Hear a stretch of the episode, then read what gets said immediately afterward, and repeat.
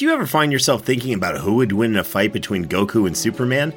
Hi, I'm James Gavsey, and on the Who Would Win show, me and my co-host Ray ignore anything important happening in the outside world and debate fictional battles between characters from comics, movies, and video games. We got a new show every week, and almost always am I the winner. Yeah, not true, Ray. In the past, we've discussed such matches as Captain America versus Darth Vader, Solid Snake versus the Iron Giant, classic matchups like RoboCop versus Terminator, and even the Muppets versus Sesame Street. That one was crazy. So if you're a fan of geek culture and love a spirited debate, check out the Who Would Win show wherever you get your podcasts, or check us out at whowouldwinshow.com. Yo, Joe, got to get tough. Yo, Joe, got to get tough. Yo, Joe, Joe. Hey, everybody, and welcome back to your favorite G.I. Joe podcast show. This is Knowing is Half the Podcast, and I am Ray Stekanis. I'm Robo O'Kark Chan. I'm Gina Ippolito. You may have seen by the intro, by the title of this episode, we are joined by a very special guest this week. He is the story editor and writer of G.I. Joe, both the Sunbow era, but the story editor of the Deke era. So much of what we watched, we have questions about, and he is here to answer them all today. Doug Booth is our very special guest today. Doug, welcome to Knowing is Half the Podcast. How are you doing today? Pretty good so far. We'll see what happens, but so far hanging in. You got through the intro, so you're already at the 50% line. You know, half people don't even get this far. Now, you know, we brought you in to talk about a whole lot of different things. We will get to the Deke era G.I. Joe in a little bit. But first off, you know, can you talk to us a little bit about sort of your background as a writer? Because I looked at the IMDb page before we got started today to sort of refamiliarize myself.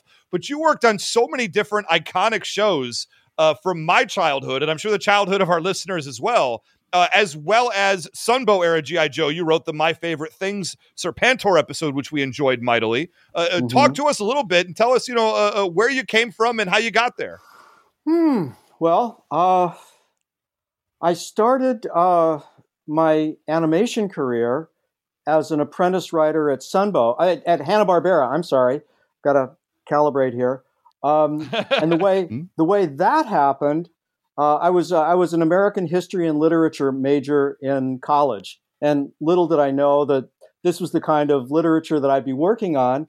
However, when I was a little kid growing up, our across the street neighbor, Ray and June Patterson and their kids.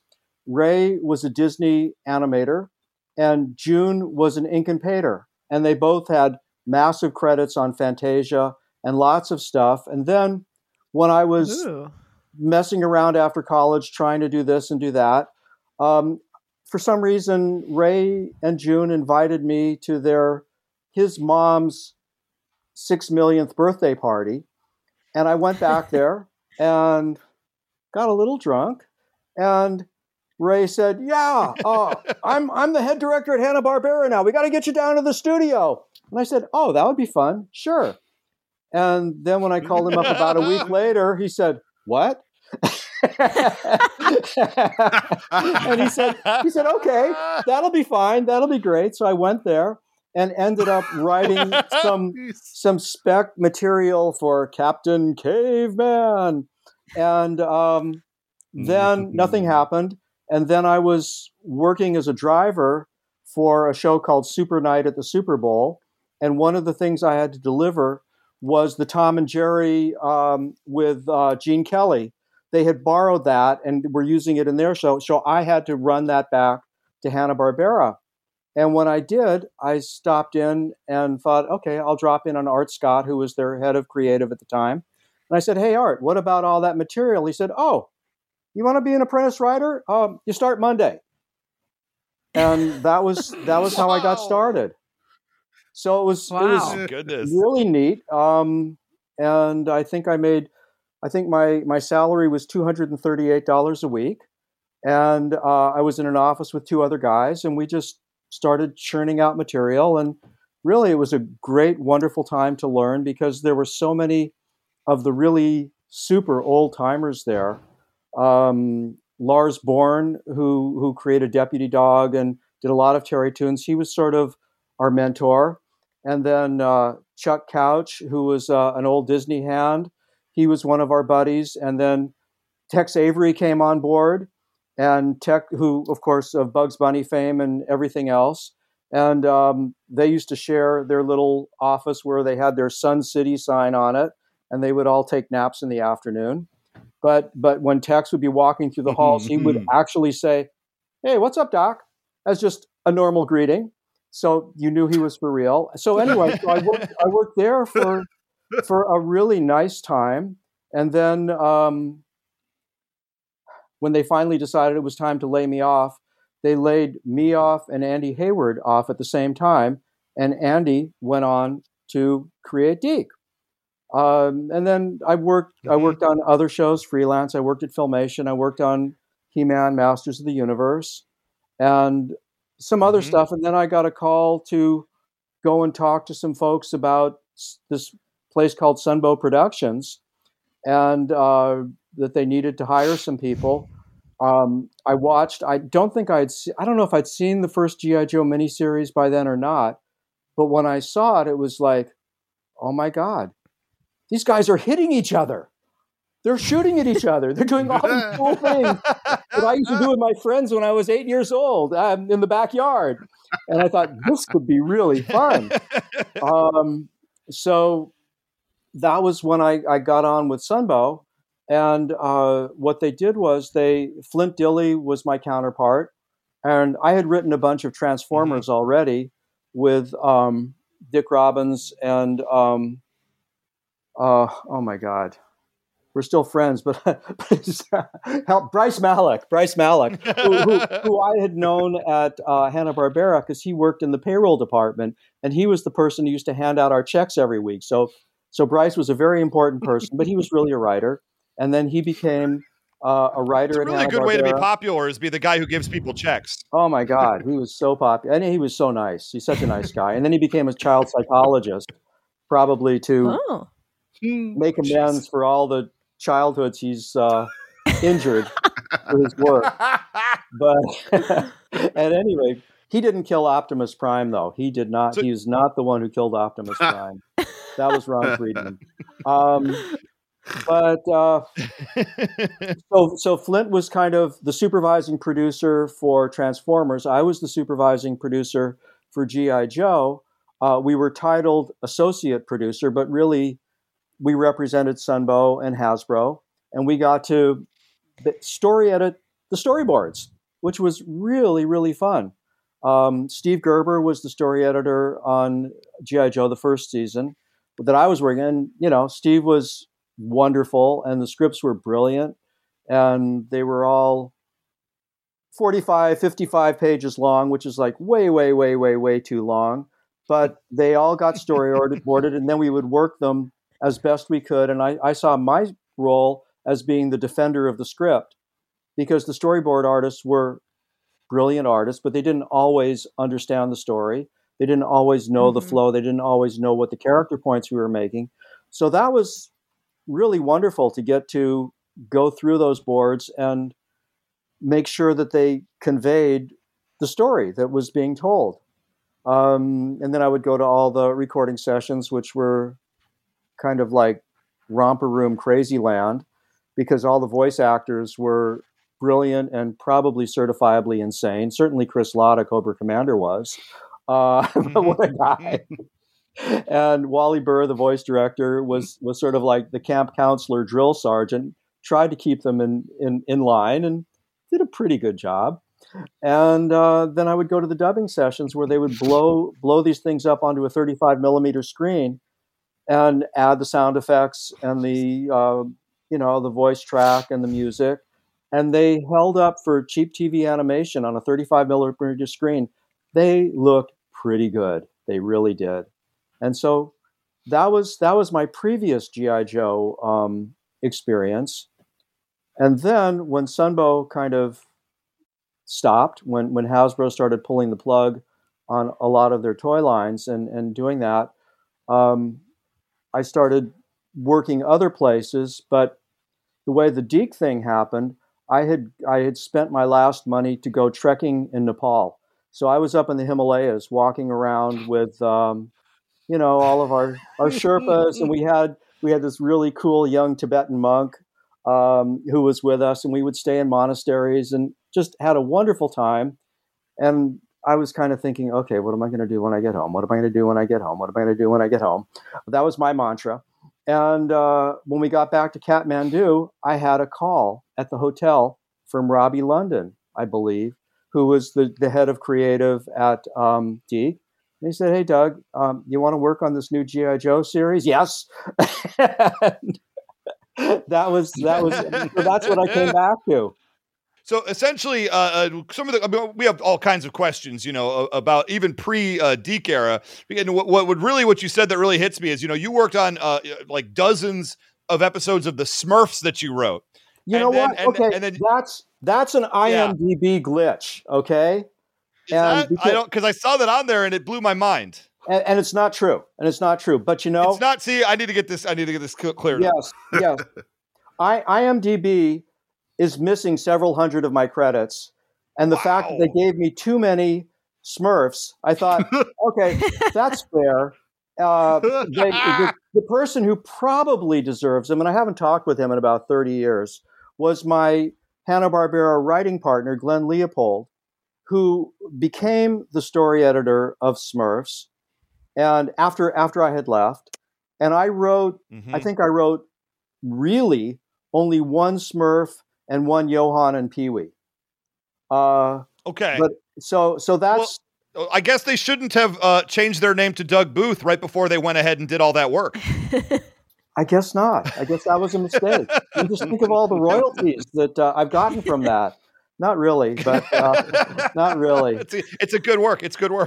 But there's lots... I mean, again, there are several hundred other credits that they don't have. And it's really, really, really hard to get stuff into IMDb, which I've done at times because there were some that I really wanted to put up, but there's so many others that I just didn't. So I'm just kind of letting that one go for the time being. But now that you brought it up, I might have to fess up to them and say, hey, take them off. No, I would say right now, if I'm the one responsible for losing you all of this IMDb cred, I will not be able to sleep at night. I'm sorry. Well, Chad, but Ray, look at it this way. You will be the one responsible for me going back through all the other ones that they don't have, and me trying to figure out how to put them up. So you may. This is a good thing.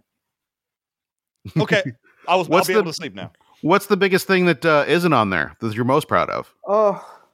Gee, I don't know. I'm trying to think. I think back with the Sunbow stuff, I think I put up all of the Conan the Adventurer ones that I actually wrote. I was the producer. I was a producer on that show as well.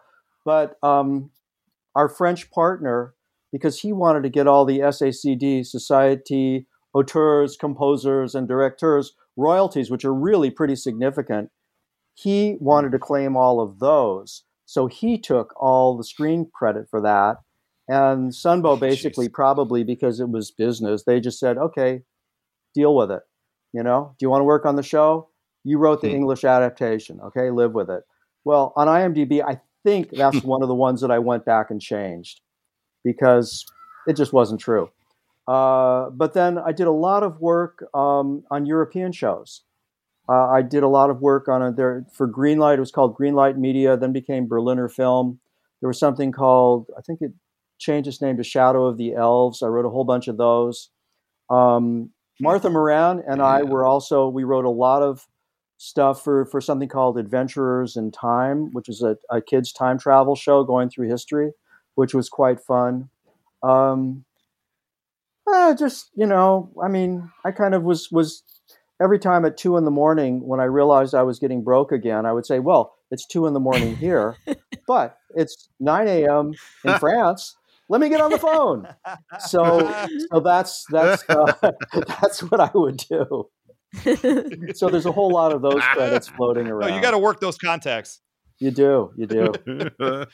That's That's fantastic. So, yeah, because I just, I look back and I was just like, obviously I recognize your name from all of the Transformers as well as the G.I. Joes. Sure. But then to also see, your work on shows, iconic shows like the Godzilla cartoon of the late 70s. Oh, sure. Teenage Mutant Ninja Turtles. Right. Street Sharks, Pro Stars, shows we have watched for this show before. Oh, now we kind of have to go back and find your episodes to talk about those. Well, I think I was the story editor of Pro Stars. As I vaguely recall. Yeah. What is now, before we get into more G.I. Joe, what the heck was that about? Because for the people at home, let me just explain. Pro Stars, we've done an episode of it for this show. And Pro Stars said, what if we get all four major professional American sports represented in three guys? Because Bo Jackson does two of them. Did both, and we give them superpowers and we have them just kind of fight generic crime. So you had Wayne Gretzky for hockey, Michael Jordan for basketball, and Bo Jackson for football and baseball, none of whom were voiced by the original no, of course not. Athletes, because they couldn't act. You've seen Michael Jordan in commercials. Stop it. Get some help. So, so you got real actors in there. Michael Jordan was great in Space Jam. It's Space Jam. Oh, God. That's right. We will agree to disagree. But so what is it like walking in the door, being handed Pro Stars as a property, and what was your mindset of what you wanted to do with it? Okay. That may be hard to remember. I remember I just loved Bo Jackson because, Bo knows everything. And that was, that was kind of like, for me, the key. I love Space Jam, and no, I'm not a hockey player, but Wayne Gretzky and Andy Hayward were good buddies. So he had to be in the show and he had to be cool. And then, and I think there was sort of, their their mission control was a little old lady who I think that was either a Robbie London or a Andy Hayward contribution. And that was fun because having these, giant macho guys and having this little old lady run it. So that was it was a fun show. I mean, honestly, I don't remember it at all. I just remember it was fun. Honestly, you remember as much about it as I do, having watched it recently. So, there you go. We're all on the same page. It was fun, without question. I remember Wayne Gretzky hitting people with a stick. Yeah, that's it. Okay, so you walked in the door working on Sunbow era G.I. Joe, and I have it listed here that the big episode that you wrote was in season 2, but you said that you were around for season 1 as well, working on that. Well, again, season 1, I was the supervising producer. I mean, that wasn't my title was associate producer, but I was the supervising producer for Sunbow Productions for all of season 1. So did you have any influence in some of the stories, or was it more of just like helping pare down the other ideas? Well, my role was to protect the stories. Yeah. Okay. So in other words, Steve and Jay Bacall, and I think maybe, I don't know, maybe Flint and Buzz did a little bit of story editing for the first season. I'm not sure. I didn't write any episodes for that. I was writing episodes for Transformers at that time. And then I was also story editing and writing for two other shows. One was called Glow Friends, and the other was called Potato Head Kids. Yep. And those were part of the My Little Pony and Friends. So I was really busy, but I wasn't writing per se on G.I. Joe. I was supervising, and I was the protector. I was the guardian angel. Yeah. Which just was great. To be in the room already is gotta have been magic.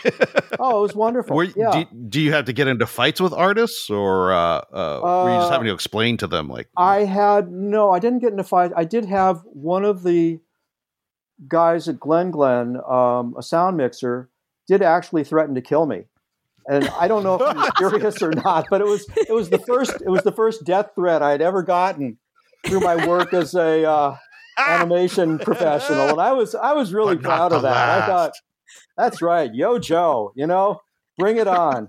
What was the source of this problem? I think I felt that his explosion was covering up an important line of dialogue. It was probably something like that. And it was a story point. And it's like, no, you got to dial it down, man. And the supervisor, a guy named Steve Brown, was terrific. He was wonderful. He was like the post-production supervisor. But this other guy was just, no, I'm not dialing it down or something. But it got dialed down because I represented Hasbro and they were paying the bills. So, you know, people get real. At the end of the day, you were the one in the suit. That's right. I was so the suit, even though I wasn't. I was. Yeah. But the artist, no, right. I was mostly doing the storyboards with the producers, and they were great. Mm-hmm. A lot of them were guys I knew from Hanna-Barbera, and they were just terrific. And I was trying to be as reasonable and not artsy fartsy, but just like, hey, let's tell the story. Let's make sure it gets across. It's a great show. Let's just make sure that it's clear and understandable. So that was what I did. Love it. Yeah. And I love the story of you in the Himalayas, being, offered the Deke era G.I. Joe gig. Like that, to me, it has all the magic and mystery that I would have wanted from that moment. So absolutely. I appreciate it. Well, and Ray, so here's the bookend to that story. After I had finished working on the show, I got the storyboard for the first episode, Operation Dragonfire, which took place in the Himalayas. I sent it back to the I think it was called Bodhanath Monastery in Nepal, where my buddy Tashi Lama was, and I sent it to him. God. I was scared. The character named Rinpoche was actually Tashi, but I was scared that it would be offensive if I used his name in a crass American cartoon. The cool thing about Tashi, the whole time on our trip, he kept saying how what he really, really, really wanted were these special mala prayer beads that were made out of fragments of human skull. And at the end of the trip, I coordinated, because they were expensive, I coordinated with all of our fellow voyagers, and we chipped in and got Tashi a mala thing of human skull fragments. So that was Tashi. And he was also a special emissary for the Dalai Lama. So you can, it's kind of a very fun mixed bag. But as he was sitting in his little monastic cell, paging through his G.I. Joe storyboard, one of the American monks who came every summer to look and said, hey, what's that? And Tashi said, oh, that's for my friend Doug Booth. He put me in a cartoon. And the guy says, Doug Booth? That's my high school debating partner. And it was the guy who was there was a guy named Ken Lieberman, who went every summer to the monastery after he had been a college professor in Australia and an anthropologist and was atoning for his sins because he had written a book about Aboriginal culture. That was just a very scholarly good book. But then all the oil companies or whatever, drilling mining companies, read his book and used it as a way to get around the Aborigines and cheat them out of their land. So Ken felt very guilty and became a Buddhist monk. And that's how he ended up in that's a Captain Planet villain move right there. Yeah. But anyway, that was. I was aware that the animation world is small. I didn't realize that people going to Buddhist temples also a very small world. Very, very, and, very and small debate world. And the world of high school. That's debate. Right. The world of debate. We were excellent debating partners. G.I. Joe will return after these messages. Nobody beats G.I. Joe. But here's the Cobra Mamba. Cobra! Cobra Mamba, its power is frightening out of the blue. It strikes like lightning. The Cobra Mamba is a fast attack copter with laser guns and missiles. Scissor for squitter. The Mamba's sides detach to become attack pods. Triple threat, meanest yet, Cobra Mamba! Go, Joe! Nobody beats G.I. Joe, the real American hero. Cobra Mamba and other vehicles and figures sold separately. Go, Joe! Now back to G.I. Joe. So you were put in charge, and tell me if I'm wrong here. So like, what were your official? Because it seems like you were sort of like the guy overseeing the Deke era G.I. Joe property, unless I am horribly mistaken. Set me right. No, not the Deke era. The Sunbow. This the first season of Sunbow. So what were your official responsibilities for Deke era? For the Deke era, I was simply this. I wrote the first miniseries, the only miniseries, the 5-part miniseries, and then there was an initial run of about 24 other episodes that I story edited, and I wrote a couple. And then I think they did a second season, and that's when they said, "Oh, we need all these in 2 weeks, so we're going to bring on Martha, so you guys can do them all in 2 weeks," or whatever it was. So, which was wonderful because Martha was great. But so she took half of them, and I took half of them, I think. And we simply, we got the writers and supervised them. And so the important distinction that I was actually talking with Flint Dille the other day, who was, our experience was more in Sunbow. But I said that I actually had a lot of fun with the Deke series. I really enjoyed it. It was very, very different. The budget was, a half or a third of what we had for Sunbow. The sensibility was completely different. We were only allowed 10 speaking roles per episode, whereas with the Sunbow one, we had like 30, 40. Oh. So they were massive. The Sunbow ones were really feature films that were cut down into 20 some odd minutes. The Deke ones, the script length went from about 45 pages to about 30 pages. And the animation was paced very, very differently. They didn't have me trimming the editing to make everything go fast and to cut out the blank spots and the whole frames to save money. And essentially it was sort of the difference between the Sean Connery, Daniel Craig, James Bond films and the Pierce Brosnan, Roger Moore, James Bond films. So that was it. Mm-hmm. And I have enjoyed both. That's fair. And come on, I worked on Scooby-Doo. So I just switched into a much more Scooby-Doo mentality and thought, okay, it's the Cobra Commander comedy hour. Let's go. And that's kind of how it went. I didn't feel like I was desecrating a holy object. I just thought, okay, this will be a fun cartoon show by itself and let's have fun with it. Mm-hmm. Absolutely. So you obviously had that experience with the Sunbow leading into Deke. So when it came time to write Operation Dragonfire, obviously the animation style completely different, a lot more, a completely different color palette. That's the real thing that just absolutely. I know. Mm-hmm. I know. Very different.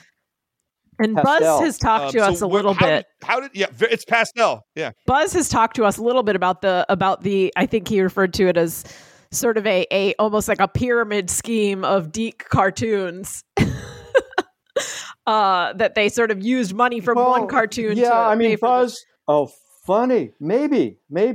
Buzz was one of the few writers who refused to write a G.I. Joe episode for the Deke one. He absolutely said, no, I can't. I can't do that to my soul. I had other people who wrote excellent episodes for mine, and they had worked on the Sunbow show as well. And we're okay with it. We talked to Christy Marks for the show, and she said that you had reached out to her, and you said I did this straight, but she said you reached out to her, and then she came in and wrote two of the best episodes of the Deke era, we think at least. Oh, well, good. Which ones did she write? Because I can't remember. She wrote the Bioc episode. Oh, okay. And oh gosh, why am I blanking on the other one? The Mind Mangler. Okay. Yes, that was the other one. I mean, of course Christy would have. Of course she would have. Of course. And of course I would have been, I was thrilled that she said that she would. Even if I don't remember it, I know that that's exactly how I would have felt about it. Yeah. And so, we've done a whole thing that we've talked about and watched all 5 episodes of Operation Dragonfire. Uh-huh. There's a lot of kind of things that stick out. The palette was one of them. The different use of Cobra as an entity is definitely another one. And I was wondering if maybe you could just talk about that a little bit of how the complete just idea of Cobra, because, and let me just monologue for a sec before I let you answer, because I'm like that. But in the Sunbow era, Cobra was this very efficient, very well-funded, very dynamic organization with highly skilled people in it at all things. And if G.I. Joe had to be at the top of their game all the time, or Cobra legitimately would take over the world. Whereas now we get into the Deke era where they don't have any money. They don't work well together. Nobody's particularly good at their jobs, and they're getting beaten physically by kindergartens on a playground. And obviously, that's the biggest, like, the shock to the system going from Sunbow to Deke era is the handling of Cobra. And I just was curious kind of where that came from. Was there a directive or kind of how did that come about? Yeah, well, that was the Deke directive, because they had no intention of making a more hard-edged, stronger medicine G.I. Joe.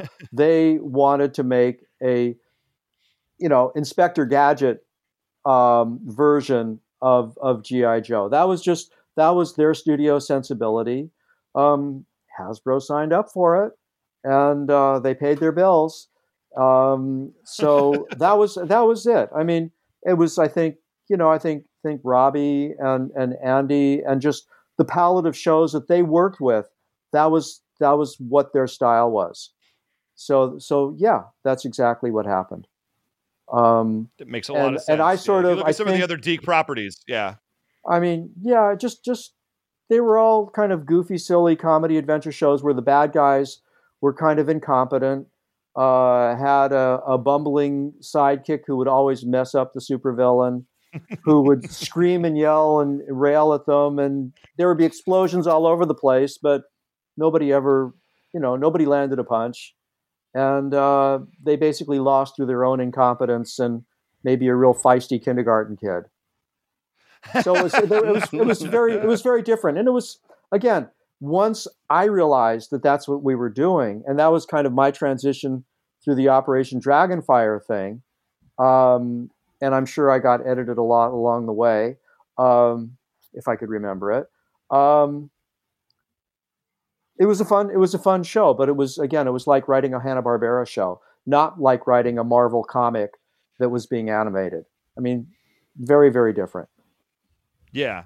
No, and that all shows, because that's one thing that we noticed when we started watching the Sunbow era. Gina in particular, you'd never seen a G.I. Joe anything before. Mm-hmm. And one of the things that really struck us, we were doing a fresh eyes rewatch of all of the original Sunbow, was how many icons of comic book industries, especially Marvel, showed up to write an episode. You got Marv Wolfman and Steve Gerber, obviously, and just so many others. Like, holy crap, these people are like legends. Jerry Conway. Yeah, and so this is a part of the reason why it all has such a different, like, crazy comic book feel to it. Oh yeah, definitely. Where did so many of the G.I. Joe Deke era writers come from?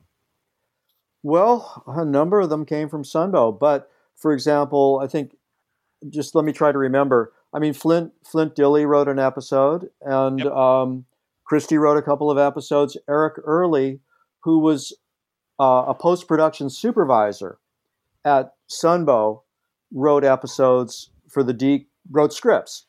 And they were, I think, among his first cartoon scripts. And it was really fun to work with him on that. The guy who wrote the Cobra World one, Tony Zaleski, I had worked with him on a bunch of different shows. And I'm not sure. Well, he'd written for Sunbow. I'm just not sure. Oh, I think he wrote one of the darkest, most, program practices will kill us for this Transformers episodes, where I'm not really sure what happened. If you go back and look at the credits, I think you will find him in there.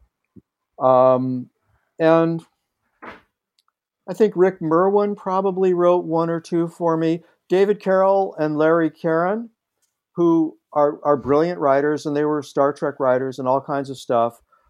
I'm pretty sure they wrote a couple of episodes for me, but they had also written some really good episodes for the Sunbow G.I. Joe.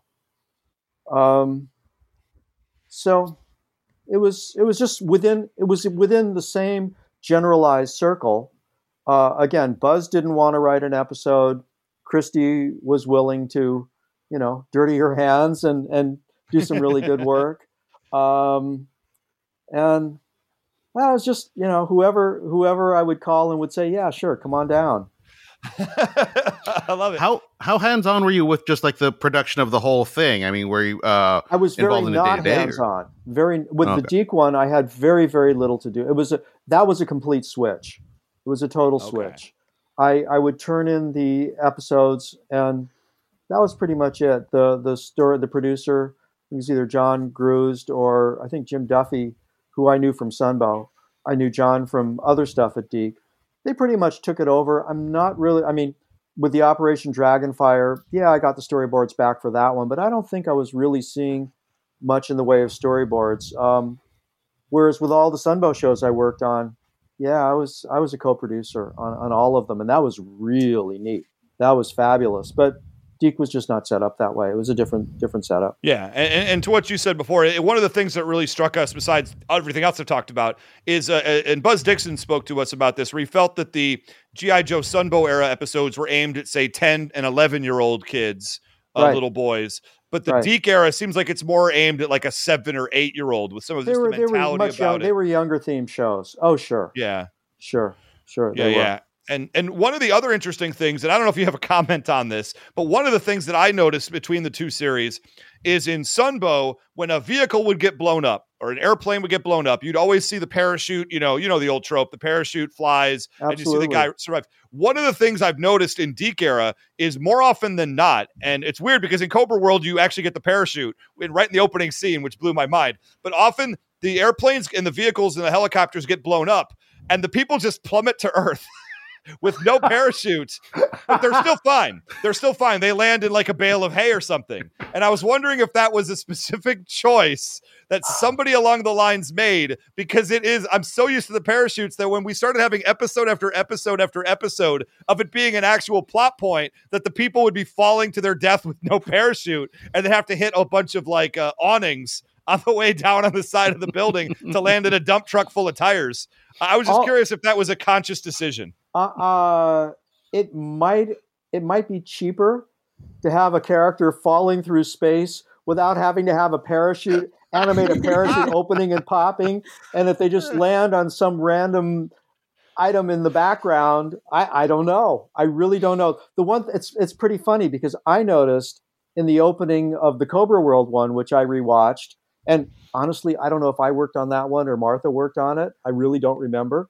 But when they're doing the kind of the fake opening where it looks like the character is in mortal peril and of course falls out without a parachute and goes through the big top and lands on some mattresses, but the Cobra planes that he shoots, nobody comes out with parachutes there. And I was thinking, oh my God, breaking the first rule of nobody gets hurt in this show.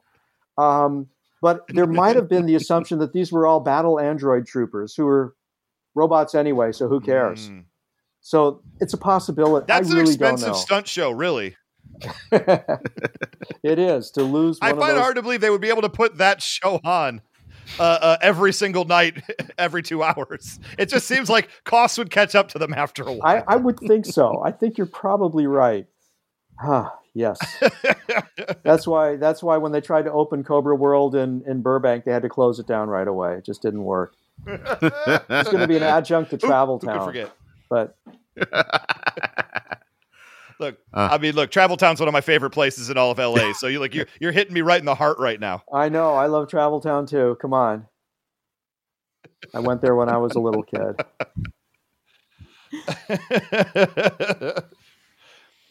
So, Doug, do you have any other? Because another thing I noticed here after you left G.I. Joe, and I hope this is not an IMDb mistake, because now I don't trust anything they do anymore. Yeah, truly. You've hit me to that. But you, one of the last couple credits you have is working on the show Barney and Friends. Oh, sure, that was real. Yeah, okay, I'm glad to hear it. But that's a show that we all are aware of. That's a show from all of our childhoods, or at least our adolescences. We were aware of the show, or maybe have even seen a few episodes. And sure. I've always wondered what it's like to work in that kind of children's entertainment, because obviously your work with Transformers, G.I. Joe, Ninja Turtles, that's appealing to a certain audience. But obviously Barney is skewing the under 5 crowd. And how do you approach that? What is it like to be in that world? It's actually quite fun. My kids would watch Barney every day, and we would all sing along. So I had the Barney theme song running through my brain. And I also worked on a lot of, again, with the Sunbow, I worked on, if you've ever seen Glow Friends, which are little forest creatures that glow in the dark, and potato head kids, you know, go potato, all that stuff. So I've worked on a lot of much younger shows, and it's quite fun. You just adjust your emotional frequency to being 3 years old again and saying, oh, what would tickle me? What would be really fun? And that's great. Yeah. Now, we've watched Glow Friends for this show before, so we definitely have had that experience. Potato Head Kids, we have not. So, Chan, we need to put that on the big board on the list of shows to do. Look out. Doug, we're going to find one of your Potato Head Kids episodes. There you go. Guaranteed now we'll be doing it in a future season 5 maybe of this show. Big trouble. Yeah, those characters, those were actually kid characters. They were really wonderful child actors. And our director, Ginny McSwain, who I think became the in-house voice director at Disney after a while, she just got wonderful performances out of these little kids. And they were just fabulous. They were so wonderful. Because I was at all those recording sessions, of course. So before we get out of here, I got to ask, are there any specific stories from the Deke era that you remember, either through the process or through the company or some of the reaction to the show when it came out? Is there any I'd love to hear some stories and anecdotes for kind of your time and your experience. Well, this is probably the funniest story, which has absolutely nothing to do with G.I. Joe, but it was Deke. And we got a call from Robbie London, again, who was the creative director. Robbie said, "Hey, Doug, I think it was me and Paul Dini, of course, of Batman fame and many other things. And at the time, somehow, now wait a minute. This wasn't Deke. This was Filmation. This was Filmation. It's too good a story not to tell. No, we're going. But it was Filmation, and you remember Filmation." Which did He-Man and then did a lot of other shows, but not really the most cutting-edge studio in the world in terms of what we were asked to do. Lou Scheimer thought that he was going to get the rights to Frank Zappa and Moon Unit Zappa's Valley Girl song, and they wanted to do a Valley Girl cartoon show. So they sent me, Paul Dini, and Robbie up to meet with Frank. So we drove up one evening up into Laurel Canyon and entered his walled compound where, as we walked in, Dweezil, who was about 13 or 14 at the time, was sitting in the hallway playing his guitar, playing these amazing riffs, but just, didn't look up, just like, oh, you guys, what are you doing here? Come on, get out of my way. And so we walked past him, walked into the main room where we met Frank and we met Gail, his wife. And then Moon came out, and I don't know, I'm not exactly sure if she did something. I don't think she sang Valley Girls for us because we all knew Valley Girls. But then Gail, but what Frank really wanted to do, he had his own cartoon show that he wanted to put on. And it was all about these Universal Studio executives who were probably in league with the devil. And what they would do is they would, in this kid's cartoon, they would snort cocaine and they would turn into bozo clowns. That was his idea of really good Saturday morning entertainment. And he also told us the story how once when he was up at his house, this bedraggled homeless person with fingernails about 6 inches long climbed over his wall, collapsed in the yard, knocked on the door and said, Hey, Frank, it's me, Bob. I want you to produce my next record. It was Bob Dylan who had come in. And that was our evening with Frank. And we never really got around to, after he told us his story, that was what he wanted to do. That was his idea of doing Valley Girls for cartoons on TV. And it never got made. I can't imagine why, but it never got made. So that wasn't Deke. But if he had done it it's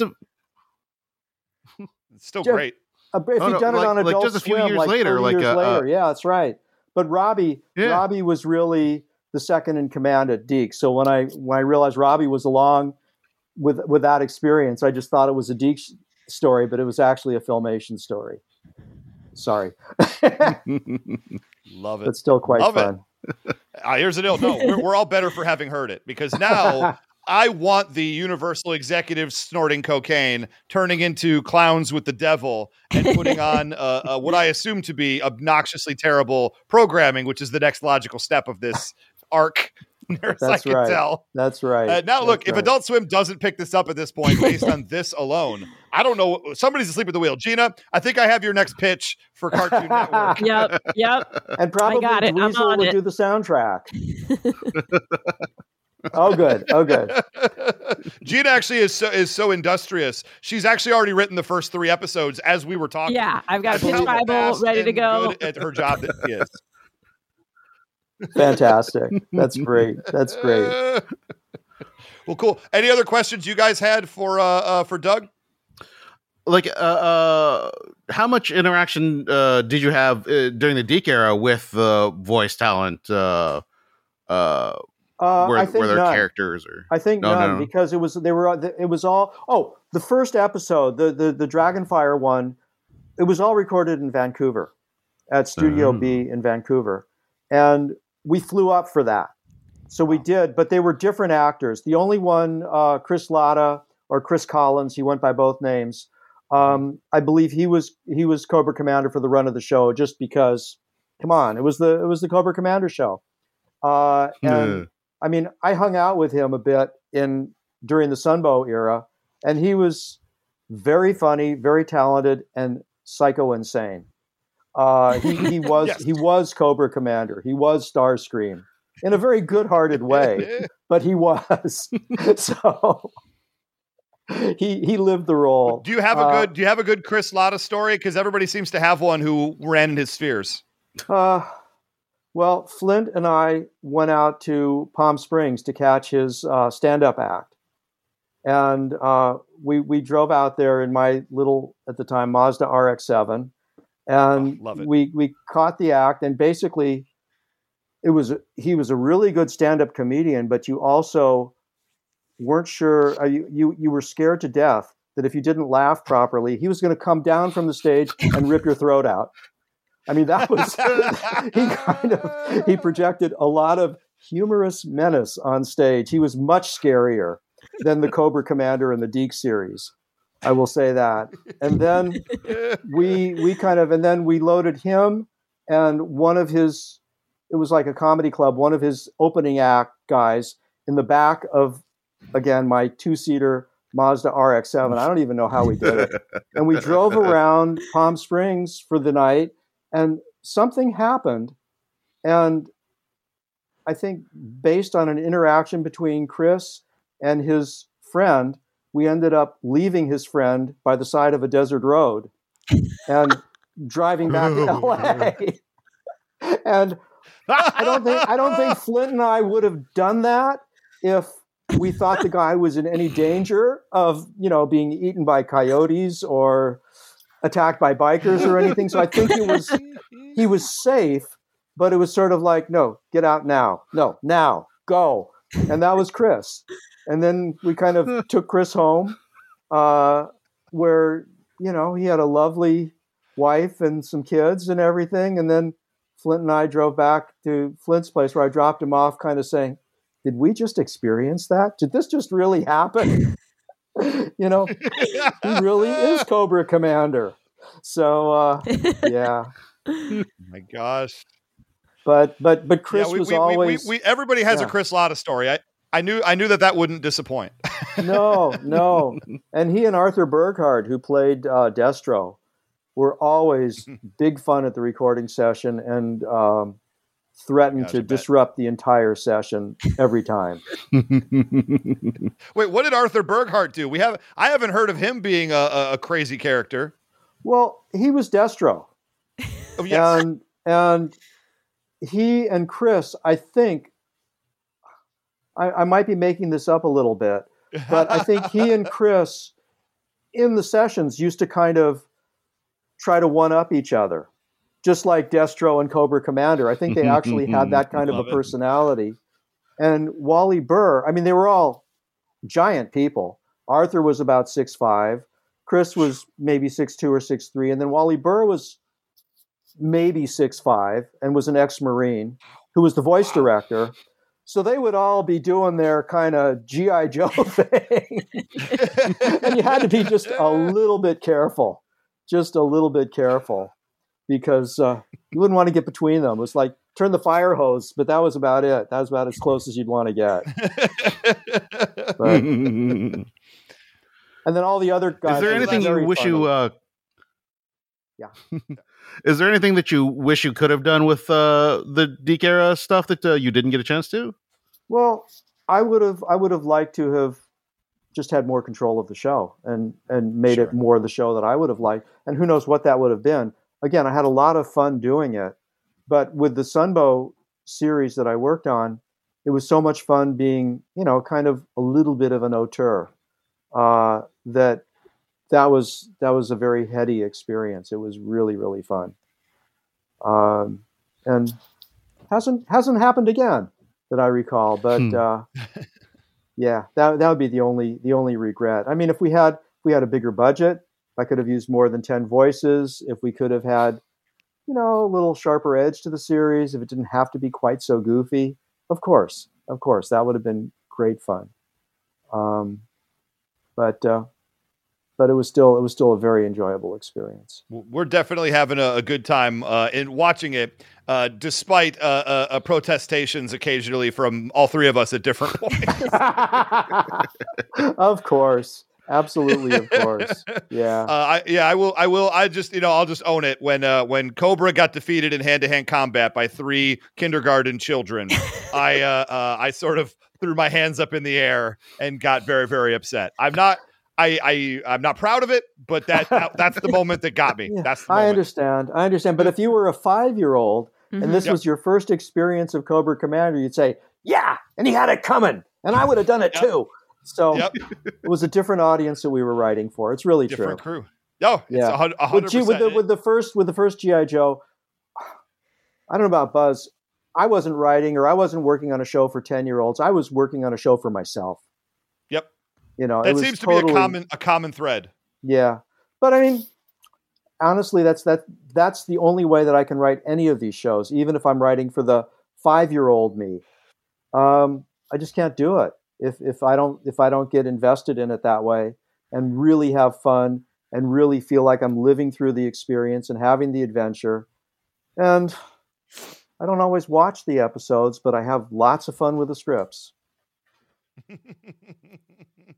Yeah, a lot of writers I've talked to just through this show now don't watch their own episodes, which I'm a narcissist. I'll watch anything if I'm in it. So that's shocking to me. Yeah. No, I have not seen many of my shows. And then when they see, I mean, I was at a Transformers convention and I actually watched some of the Transformers that I'd worked on. And I was actually pleasantly surprised. I was not, you know, I didn't cringe much. The Scooby-Doo's. Okay. That's a little different. I'm so happy that people love them, and they were really funny when we wrote them. They were really funny when we wrote them. And then just the way they were timed and everything, because it was such limited animation and low budget, it didn't quite come across with the same zing. But for, again, the 5 or 6-year-old audience, they supplied all the missing budget and all the missing animation with their own imaginations. Mm-hmm. And that's the power of the mind. That's wonderful. Yeah. Beautiful. Well, Doug, thank you so much for coming on and talking with us. Now, we're going to talk about Cobra World, which we will air next week. So everybody stay tuned for Cobra World. We're going to talk about the episode with Doug. And Doug, thank you so much. Any last things you want to say? Anything you want to plug? Anything you want to put up there? Any good TV shows you're watching? I generally watch, when I tear myself away from the news, I watch things over my wife or daughter's shoulder. So they've been getting into Modern World, or Modern Family, which is wonderful, and that's been great fun. And then, you know, I've been catching more Golden Girls, Everybody Loves Raymond, and Columbo than I could believe I would ever be able to watch. But they still work. They still work. Mm-hmm. Well, yep. Might I suggest CBS's second season comedy, The Unicorn? I will have to tune in. I hear there's a great episode involving Thanksgiving from season 1 and another great one involving an escape room from season 2. It's true. Doug, I think you'll love both of these episodes. Highly touted. I will for no particular reason. Watch them probably several times. Awesome. Well, Doug, thank you so much. A little bit of contact information for the show. You can hit us up our Facebook group, facebook.com/knowingishalfthepodcast. Of course, our Patreon, patreon.com/knowingishalfthepodcast. Chan, have you sent out the stickers and the magnets yet? What's going on? Look, they're still in a box safely, 2 inches from your head. They're ready to go anytime now. Guys, we will get you this stuff. I promise. If I have to show up at Chan's door a knocking, we will get these out. But seriously, guys, if Chan, if you make me come to your house in the middle of a pandemic to send out stickers, I will not be happy with you. But I'll do it for the people. You can also hit up our Twitters. Doug, do you have any social media that you would want people to know about, or you kind of stay away from? You know, I don't. No, I don't. Yeah. I don't. So you're a watcher right now. I'm a watcher. I am. That's fair. I watch and troll. Yeah. Hey, well, I appreciate you accepting my completely blind friend request on Facebook. To allowing us to set up this whole thing, so thank you for that. It must be my caring face. It must be, and I've been watching my Chase Bank account very carefully since then. Well, now that I know it's Chase, now you're done. Oops. Final piece of the puzzle. Okay, guys, we can tear down everything. We. You can hit us up on Twitter at G.I. Joe Podcast, or individually. I am at Almighty Ray. At 999 RPM. I'm at Gina Ippy.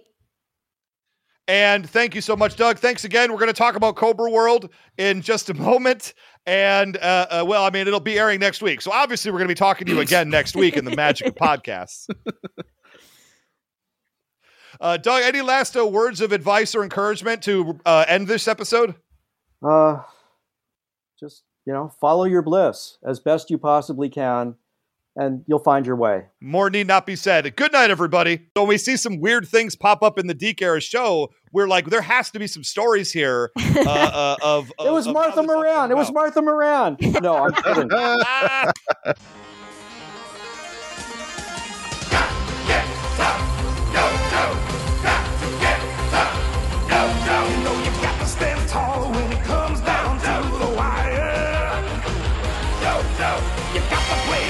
When you cross that line of fire, you got to have guts to stand for your rights. You got to keep a grip and to hold on tight. You got to do the fighting with all of your might. You got to keep the target straight ahead on your side. Got to get up, go. Got to get up, go. Got to get up, go.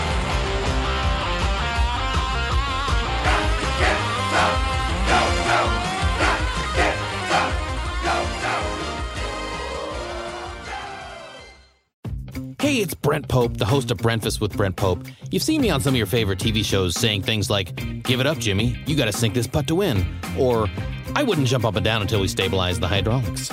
On Breakfast with Brent Pope, I sit down with guests from the entertainment world, working actors, comedians, writers, stunt people, you get it, and we do it all over breakfast, or should I say Breakfast. Every week is a new episode of Breakfast, and here's what you get. Inside Hollywood info, like how cool is it to act with Ed O'Neill? Spoiler alert, it's really cool. And what the heck is a gaffer? You get great breakfast recs and foodie debates like when should you go hash browns and when do you go home fries? I know the answer to that. Trust me, my pancake posse, my bacon brigade. Listen up, because Breakfast is the most delightful 30 minutes of your week. So dig in, it's Breakfast time. Breakfast with Brent Pope, available at breakfast.com, Apple Podcasts, or wherever fine podcasts are found.